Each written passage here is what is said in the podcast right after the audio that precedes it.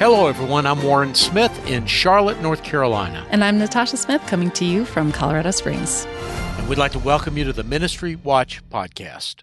Each week, Warren and I bring you news about Christian ministries as well as the latest in charity and philanthropy, all designed to help us become better stewards of the resources God has entrusted to us.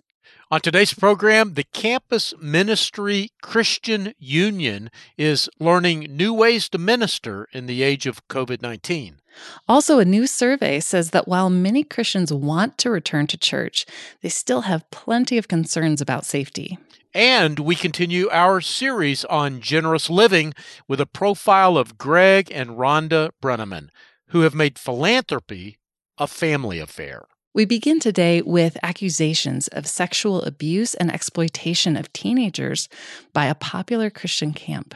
Yeah, it's a popular Christian camp, but some of the former students are now referring to it as a Christian concentration camp. They're talking about Youth America, a church run camp and college that each summer attracts thousands of young people to its Oklahoma City campus. The highly touted non denominational ministry has over the years featured a lot of big name Christian celebrities, including Hillsong's Peter and Laura Toggs, Carl Lentz, and singer Kari Jobe.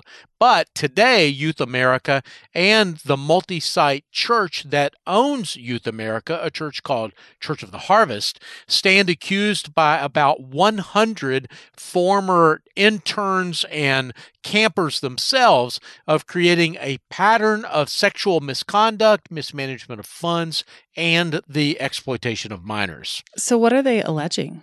Well, the movement to expose and close Youth America and Church of the Harvest exploded from a single Facebook post uh, that was put up by Brandon Palisano, an intern at the Church of the Harvest from 2013 to 2015. That post criticized church internships as being emotionally and mentally abusive and said that anyone who was thinking about doing an internship should not. Within hours, dozens of people had liked the post, and now more than 5,000 comments have been added many recounting specific incidents of spiritual, emotional, and in some cases, sexual abuse. Now there's also a petition that's been started. It has more than 3,000 signatures causing for the closure of Youth America and for the Church of the Harvest itself. The petition also demands that the founders, Kirk and Nancy Pankratz, along with their staff and board, be held accountable for their actions dating back more than 20 years. Well, I see a lot of petitions online these days. Do you think that anything will actually come of this?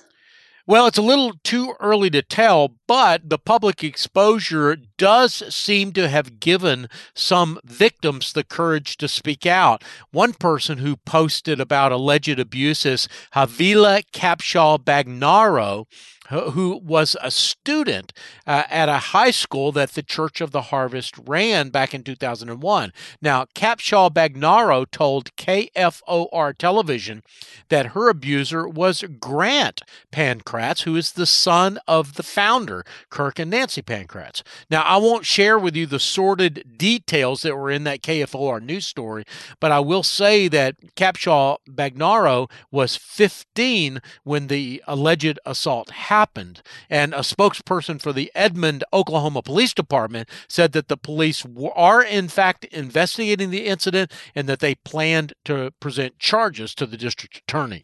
Now, Warren, before we move on, this story raises some pretty important questions. How do you decide what to cover and how to cover it when it comes to stories like this, which includes such very uncomfortable uh, issues of the sexual abuse? Well, that's a really great question, and a comprehensive answer uh, to that question, Natasha, is probably too much for this podcast. But let me give you a few principles that we try to follow here at Ministry Watch. First, Ministry Watch is committed to transparency and accountability. So if there's a biblical process in place and it's being followed, we often will step back from a story and maybe not cover it um, exhaustively or in an investigative way until that process is uh, either played itself out or maybe the leaders will release information at certain milestones. But I should also say that a growing number of large independent churches simply don't have a biblical process in place. Uh, that was and is, for example, the situation at Church of the Harvest. Now, secondly, we also follow long established journalistic standards for attribution and corroboration. That usually means that we need to see documents and have multiple witnesses. So, for example, in the case of this story that we were just talking about, there were scores of people making accusations on Facebook about abusive behavior. Some of them may end up being true, but an accusation on Facebook does not rise to the level of our journalistic standard. However, one of those women did come forward and actually take her story to the police, take it to the media, was willing to have her named name used, and the police say that the story is credible enough to warrant an investigation. So that's a story we can and obviously will write about. Well, thank you for explaining that. It's very helpful.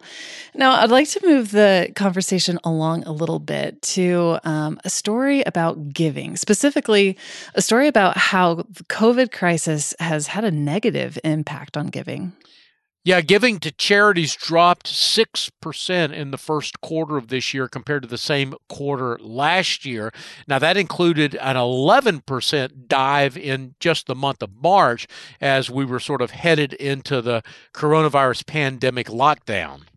So last week we talked about the Giving USA data that showed 2.4% growth in 2019 to almost $450 billion.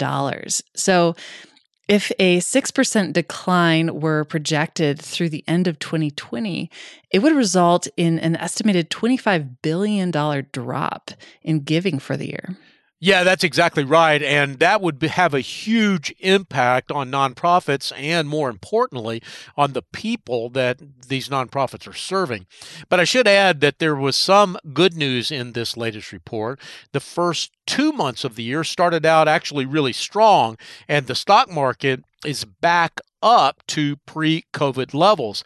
Uh, the Dow Jones Industrial Average, most people don't know this, but it's in fact true, is a powerful indicator of charitable giving. And there's another bright spot in the data, and that was the generosity of small givers. Yeah, I'm guessing that a lot of our listeners have probably been getting some of these online solicitations. Organizations that can't hold events have been turning to online benefits, including concerts and other kinds of uh, events where we're asking people to give online and they're having an impact. Smaller dollar donors have, in fact, sort of come to the rescue so far this year. Certainly that was true in the first quarter. Uh, the survey noted, in fact, that there was a 6% increase in donations of less than $250. Now, of course, that wasn't enough to make up for the drop in larger donors, and that's why the overall number was still down. But those small donors definitely kept things from being much worse than they otherwise might have been. Now, one more money story before we go to break. The Internal Revenue Service and Department of Treasury issued a notice of proposed rulemaking regarding an additional tax on nonprofit salaries of more than $1 million. Is that a big deal? Well, that depends on how you look at it. It's not a big deal if you look at it in terms of immediate impact on Christian ministries. Ministry Watch did a survey of the highest paid Christian ministry executives, and less than a dozen make more than a million dollars a year. But what is a big deal is the fact that they are proposing these kinds of regulations at all. Some will say that this is the camel's nose under the tent, and that once the federal government establishes that it can and should regulate nonprofit salaries, there'll be no turning back. Is that the ministry watch position? Well, for the most part, I would say yes, but I would also add that these regulations wouldn't be talked about if the government and the public uh, didn't have a sense that they were needed. I think they make a strong case for increased transparency, accountability, and that would restore credibility to the Christian ministry marketplace. In other words, if we don't do a better job policing ourselves, we can be sure that this sort of policing will be more and more common in the future. And of course, at the risk of shameless self promotion, uh, that kind of transparency and accountability is what Ministry Watch is all about.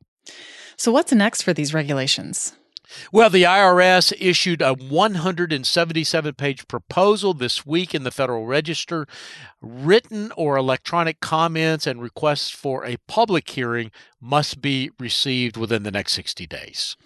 Well, Warren, we have to take a break, but when we return, returning to church has been a political issue. And for a lot of churchgoers, it's still a safety issue as well. I'm Warren Smith in Charlotte, North Carolina. And I'm Natasha Smith in Colorado Springs. And we'll be back after this short break.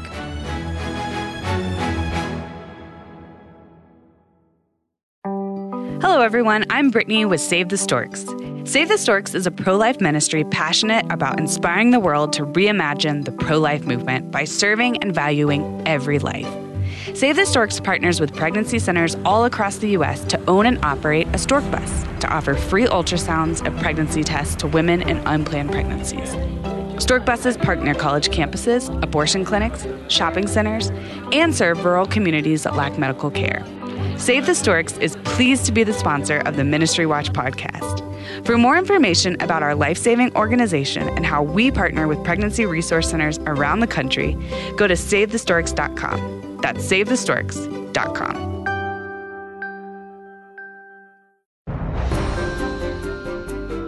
Welcome back. I'm Natasha Smith, along with my co host Warren Smith, and you're listening to the Ministry Watch Weekly Podcast.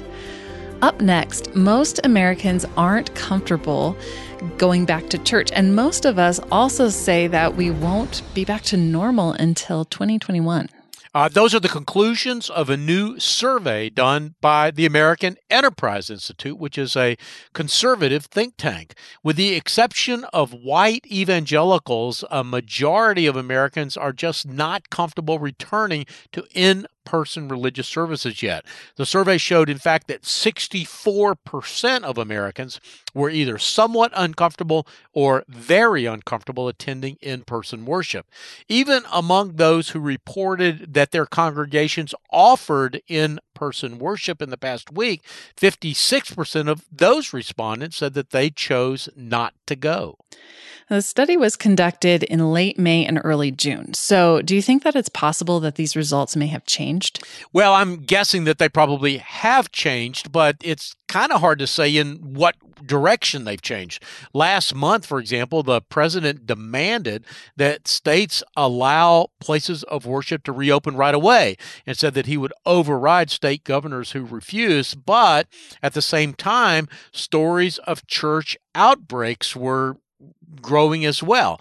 Uh, last week, for example, a Pentecostal church in Oregon was linked to the state's largest coronavirus outbreak to date, some 230 cases from a single church. The church had held services in defiance of Oregon's stay at home order. So, can you break down this survey a little bit for us? Yeah, I will because in part it, that's the interesting part of this survey. Um, just how we broke down based on kind of where we fall on the religious continuum. The only religious group that was comfortable with church reopenings, in fact, was white evangelicals. About sixty-one percent of white evangelicals responded. Uh, that they were somewhat comfortable or very comfortable uh, with in person worship. Now, w- another thing that's interesting is that women were um, not nearly as comfortable as men. 71% of white evangelical men uh, said that they would be at least somewhat comfortable attending in person services. Only 51% of white evangelical women said that. And by comparison, on the other end of the spectrum, about 32% of black Protestants and 39% of white Catholics said that they were comfortable returning to church.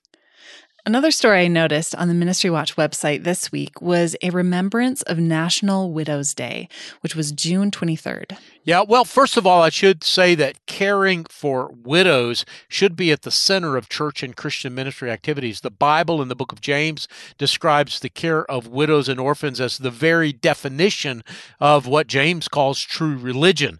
Uh, the story that our writer, Ann Steich, did for us uh, began with an epigram, Psalm 68 5, which reads, A father to the fatherless, a defender of widows, is God in his holy dwelling.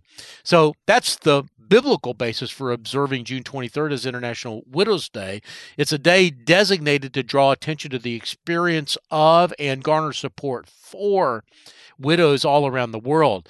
Reggie Littlejohn is the founder of an organization called Women's Rights Without Frontiers. That's an organization that uh, does a lot of work in China. And she said that Christian widows in China are, in some cases, being forced to renounce their faith in order to get government aid. Uh, it's a heartbreak and an outrage that widows and other elderly are forced to renounce their faith in order to receive stipends, Reggie Littlejohn said. For many, they need these funds to survive. She also said that one of the problems in China is the one child policy. It's destroyed family structure in China. Uh, in the past, the Chinese uh, enjoyed large families, and it was not a burden for children and grandchildren to support the elderly. But now, many elderly people feel completely abandoned and destitute. The suicide rate among seniors is growing in China, and this is a special problem for widows, for older women. Uh, the sad solution for many is simply to take their own lives. Her ministry has a widows fund to care for Christian and other widows who are in that very difficult situation. Now, Warren, our next story is kind of that we don't really do that much here at Ministry Watch, and that is a movie review. That's right. In fact, I don't recall that we have ever done a movie review before now. So, why are you reviewing this movie, a documentary called American Gospel? Well, for a couple of reasons. Uh, first, the movie is an expose of prosperity gospel preachers, including Joel Osteen, Kenneth Copeland, T.D. Jakes, and Benny Hinn. And we've covered all of those folks here at Ministry Watch in the past. Secondly, though the movie came out originally in 2018, it's been newly released on Netflix, which means that it's now available to millions of households all across the country and around the world. And for that reason, I thought it would be newsworthy. Okay, fair enough. Do you think that the movie's any good? Well, it is. I, it's not perfect. A, a, lot of talking heads, uh, but some of those talking heads are very smart and have a lot to talk about. Uh, they include author and spoken word artist Jackie Hill Perry, theologian Michael Horton, and many others. Another thing I like about the movie is that it takes theological issues seriously, and you don't often see that on your Netflix menu. One of the other aspects of this movie that I find particularly interesting is that it features Costi Hinn, who is the nephew of Benny Hinn. Uh, growing up in an environment saturated with the prosperity gospel and heavily involved in his uncle Benny Hinn's ministry, Costi Hinn, who, by the way, is now a pastor himself, provides a key perspective that is both brutally honest, but also shows a great deal of compassion as well. Now, Warren, we have to take another break, but when we return, the next installment in the Generous Living series we began last week. Today, we talk about a family who has made giving a family affair. I'm Natasha Smith with my co host Warren Smith. More in a moment.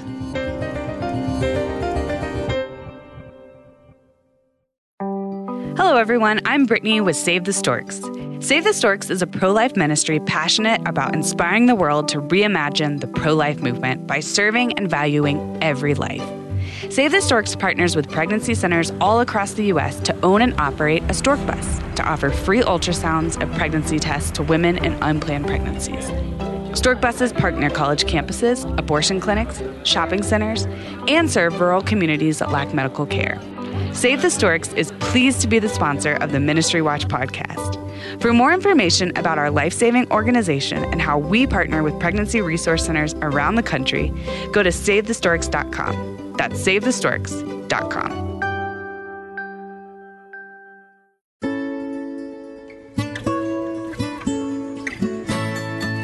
Welcome back. I'm Natasha Smith, and you're listening to the Ministry Watch podcast. Warren, we often try to close the show with a good news story, and today we have two of them. Yeah, that's right. And the first one comes from a Christian ministry called Christian Union, which is a campus ministry that has sort of a unique niche. And what do you mean by that? Well, Christian Union focuses on the elite colleges in this country. It got its start on the campus of Princeton University, one of the oldest colleges in the nation, and a member of the prestigious Ivy League. Now, Christian Union is on every Ivy League campus, plus Stanford University, another elite school on the West Coast. Warren, we've we've done some stories about campus ministries uh, and how they've had to make some serious pivots to continue their work during the COVID crisis, often going online, as many of us have had to do. Yeah, that's right. Though Christian Union, I think, has taken that a step farther than than most. They've been hosting, for example, 24-hour prayer sessions that students can log into and off of as their schedule allows, even in the middle of the night if they happen to be up uh, studying late. Um, also, one thing that's a bit unusual about Christian Union is that it has a significant number of international students in its programs, especially at Stanford, which of course is in California and has a lot of Asian students as a normal part of the student body there. Some of the students that are Americans that are involved in the ministry have opened up their homes to the international students who have had to shelter in place here in the U.S., haven't been able to go home. Wow, that's a great story. You've also got another one uh, to close the day with. And it's the second in our generous giving series stories of individuals, couples, and today's case, families who are committed to radical generosity. Yeah, today's story comes from Christina Darnell, who writes about Greg and Rhonda Brenneman. Now, uh, you, some of our listeners may actually have heard of Greg Brenneman because he's a pretty well known business guy. He has written a couple of books about leadership and management. He's been the president of um, uh, PwC, that's PricewaterhouseCoopers Consulting. He was the president at Burger King and also at Quiznos. In fact, in his early 30s, he's kind of when he developed his reputation uh, as a businessman whenever he turned around Continental Airlines and brought it back from near bankruptcy. Uh, he's now the executive chairman of CCMP Capital, which is a private equity firm. So he's had quite a lot of success in his professional career. Yeah, he really has. And he and Rhonda, his wife, have made philanthropy a priority as well. But as their kids came along, and especially as they got older, they wanted to make sure that more than just their work ethic got passed along, they wanted to make sure that their Christian values, especially as it relates to money and generosity, got passed along as well. Uh, the details are probably more than you or our listeners want, especially since Greg as I said, has written books on this topic, but here are a couple of key ideas. Greg tells people to develop a one page plan for their lives. I suggest that people use the five F's faith, family, friends, fitness, and finance, he said. He also recommended that you get all of that, uh, as I said, onto a single piece of paper and really order your life around them. He said that it has a dramatic impact. It also makes it easier to clarify and succinctly share your life priorities with your family. Well, that's exactly right. And that, again, is another key. Uh, they both believe that generosity and other Christian values are, as the old saying goes, more caught than taught. So if your kids know what your values are because you've been very clear about uh, writing them down and being focused on them, and if you make decisions in your life based on those values, your kids are going to see that and it's going to have a powerful impact on them. But I take it that they don't really ignore teaching either. No, they don't. And uh, a key way that Rhonda uh, says that she taught kids about money and generosity was simply to make them keep an old fashioned ledger book when it came to money. On the one side of the ledger, the kids would write down the money that comes in. It might be work that they've done or maybe a gift from grandma at birthday. And on the other side, they would keep track of where the money went. Just being intentional about writing it down and being able to see it visibly made a huge difference. I can certainly see how it would.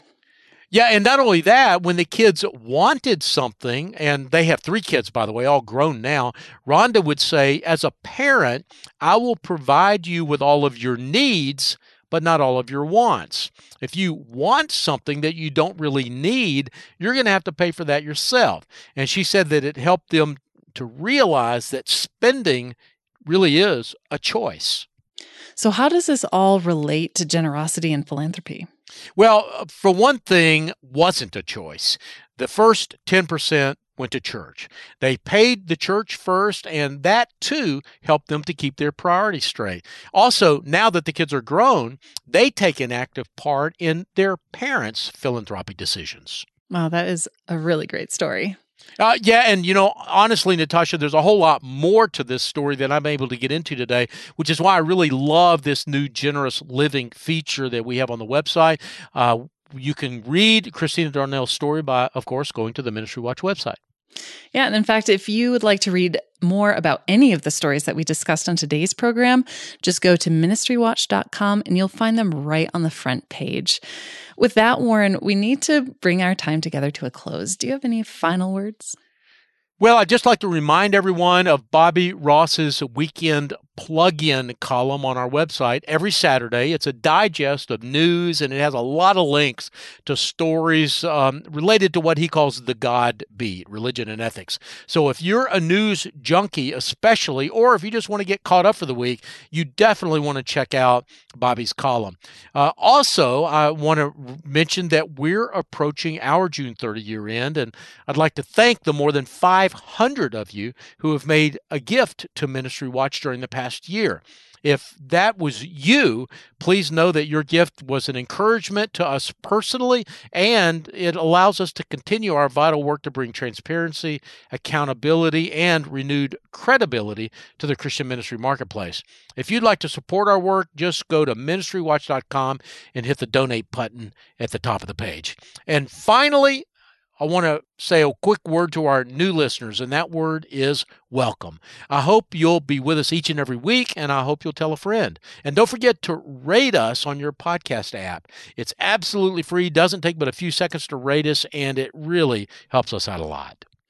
The producers for today's program are Rich Rosel and Steve Gandy. We get database and other technical support from Kathy Goddard, Stephen DuBarry, and Casey Suddeth. Writers who contributed to today's program include Lisa Vanderboon, Tom Campisi, Christina Darnell, Ann Steich, Julie Royce, and Warren Smith. Thanks to our friends at the Nonprofit Times, Religion Unplugged, and Religion News Service for contributing materials to this week's program. I'm Natasha Smith in Colorado Springs. And I'm Warren Smith in Charlotte, North Carolina.